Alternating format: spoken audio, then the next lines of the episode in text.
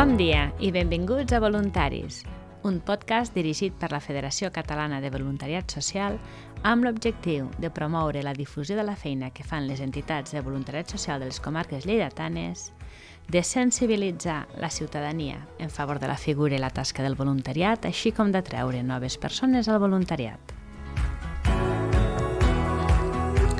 Ens acompanya en Ramon Ferrer, coordinador de la Federació Catalana de Voluntariat Social a Lleida. Ben trobats tots. I avui l'entitat social és Creu Roja Lleida. I per fer-ho comptem amb Mireia Garra, coordinadora provincial de Creu Roja Lleida. Hola, bones. I Sònia Roca, tècnica de voluntariat i participació. Bon dia. Jo crec que podem començar. Eh, tenim tots una idea del que és la Creu Roja, però potser no ho acabem de saber tot, ni de bon tros, segur que sí. Eh, la idea és que ens expliqueu una mica eh, d'on veniu, quin origen, quins principis, en quins àmbits treballeu, però al cap i a la fi ja deu fer 150 anys que sou a Lleida, no? perquè vam celebrar, o vau celebrar la festa no fa pas massa, i per tant jo crec que el primer és felicitar-vos i agrair-vos-ho. Moltes gràcies. Sí, efectivament, l'any passat vam celebrar els 150 anys aquí a Lleida. Se va constituir al desembre del 1872. Val? Llavors, nosaltres, la Creu Roja és un moviment internacional, vale? que tenim uns principis i uns valors i unes metodologies de treball que ens eh, agermanen a nivell internacional. Tenim la federació, que és la que ens marca pues, això, els nostres principis, els nostres valors i les maneres d'actuació. Llavors, jo crec que la, la clau és que som una entitat d'ajuda humanitària, però que eh, la nostra acció se desenvolupa gràcies a l'acció del voluntariat. Llavors, al llarg dels anys hem anat canviant la, els nostres focus d'atenció en funció de les necessitats socials que hi ha hagut en cada moment. I, I entre aquest focus, actualment, quins focus, quins col·lectius més aviat us adreceu la vostra acció?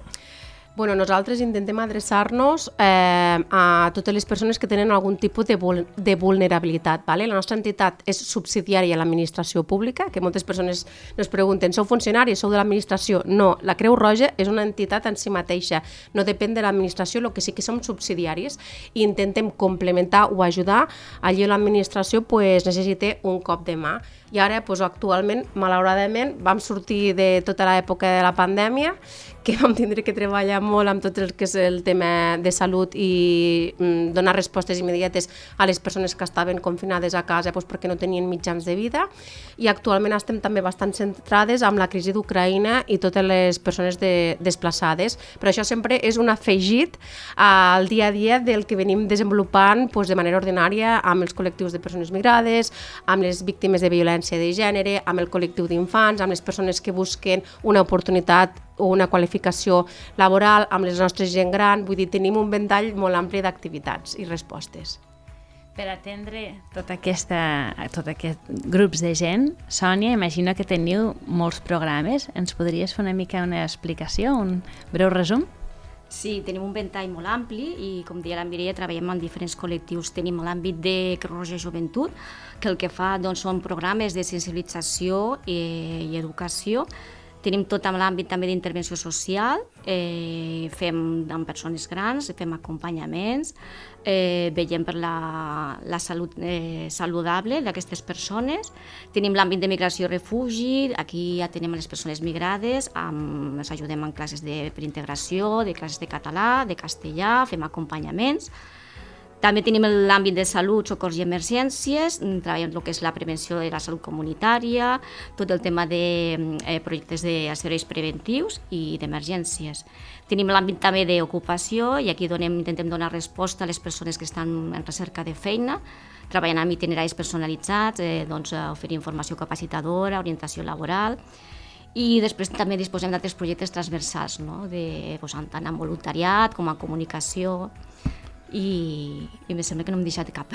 No, I tal com va dir la, la Mireia al començament, que tot això fou amb voluntaris. Eh, teniu molts voluntaris, us en fan falta més? Com bé que fem una crida al voluntariat, quin perfil de voluntaris eh, us convindria tenir?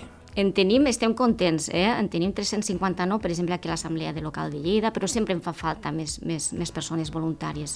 I a nivell de província disposem de 1.086 persones voluntàries, però és el que deia, sempre necessitem eh, persones que ajuden a persones, sempre hi ha necessitats noves i necessitats sempre en tenim. Clar, i llavors el que intentem, el, el, avui en dia el bé més preuat que tenim tots i totes nosaltres és el temps. El temps, vull dir, no el fiquem en valor, però tots anem de bòlit i és un bé molt preuat. Val? Llavors nosaltres intentem que totes les, eh, tots els oferiments de voluntariat que ens fagin els puguem reconduir amb la nostra acció. És a dir, eh, totes les persones tenim competències i capacitats que les podem compartir i a vegades, per exemple, hi ha coses tan, pues, tan nímies que diu, igual no posa valor. A mi m'encanta pintar ungles, ¿vale? Ostres, pues, al nostre col·lectiu de persones grans, doncs igual ens encanta que un matí puguem dedicar-nos a pintar les ungles. Vull dir, que a tots sempre podem treure la, la, la, la manera de treure el suc i, i revertir. I a part que moltes persones, això també els serveix amb elles mateixes per pujar-se la, seva auto, la seva autoestima, no? de dir, ostres, pues jo no em pensava que em sentaria bé també fent el voluntariat o que això que sé fer jo, perquè jo mateixa no valoro això que sé que fer, els altres ho poden valorar d'una manera tan gratificant i que m'omple tant. Sí, sempre s'ha dit precisament que és tan gratificant no? fer de voluntari, precisament ens surt eh, molt beneficiat. Llavors, eh, hi ha molts perfils i moltes tasques. Eh, podríeu comentar-ne alguna altra? Eh, ara mateix necessiteu alguna tasca específica per a algun col·lectiu concret? Doncs mira, eh, hem engegat un projecte que és la primera acollida, que és l'atenció directa a les persones que venen a Creu Roja. No? Doncs eh, fem atenció directa a les persones amb tot un equip de voluntariat. És un equip de voluntariat que s'està formant, però que sempre necessitem perquè inclús hem ampliat els horaris. Estem de dilluns a divendres tots els matins i ara també atenem per les tardes. I les persones que els reben són les persones voluntàries, fan la primera acollida. Després d'aquest de, tràmit, d'aquesta entrevista, doncs es deriva en funció del que necessiten als diferents diferents projectes de Creu Roja. Llavors, és un projecte transversal que sempre està en continu, eh, necessitem incorporar persones. Uh, persones també que vulguin fer conversa de català, que puguin donar suport psicològic o assessorament jurídic a les persones migrades que atenem. Uh, ara de cara a l'estiu segurament també necessitarem persones uh, per engegar el casal d'estiu, per l'atenció a persones temporeres, doncs eh, em sembla que, eh, com veieu, sempre fa falta. No? Llavors jo penso que l'important és ser una persona que estigui sensibilitzada vers els col·lectius vulnerables, amb habilitats comunicatives i amb empatia. Llavors sempre podem trobar aquella activitat que es pugui adaptar als interessos, al perfil, a la disponibilitat de les persones. Penseu que teniu persones voluntaris que només col·laboren un cop a l'any, una setmana, eh, persones que tenim eh, cada dia a la Creu Roja, estudiants que doncs, col·laboren doncs, només a l'estiu, eh, podem trobar aquella activitat eh, adequada per a cada persona. Nos adaptem. Nosaltres a la carta, amb el que ens ofereixen, sempre, sempre intentem fer-ho brillar. Perquè, clar, el vostre ventall d'alternatives i possibilitats és tan gran que segur que trobareu que les persones que vinguin segur que trobaran la, seu, la seva feina, el seu nicho, la seva possibilitat d'activitat.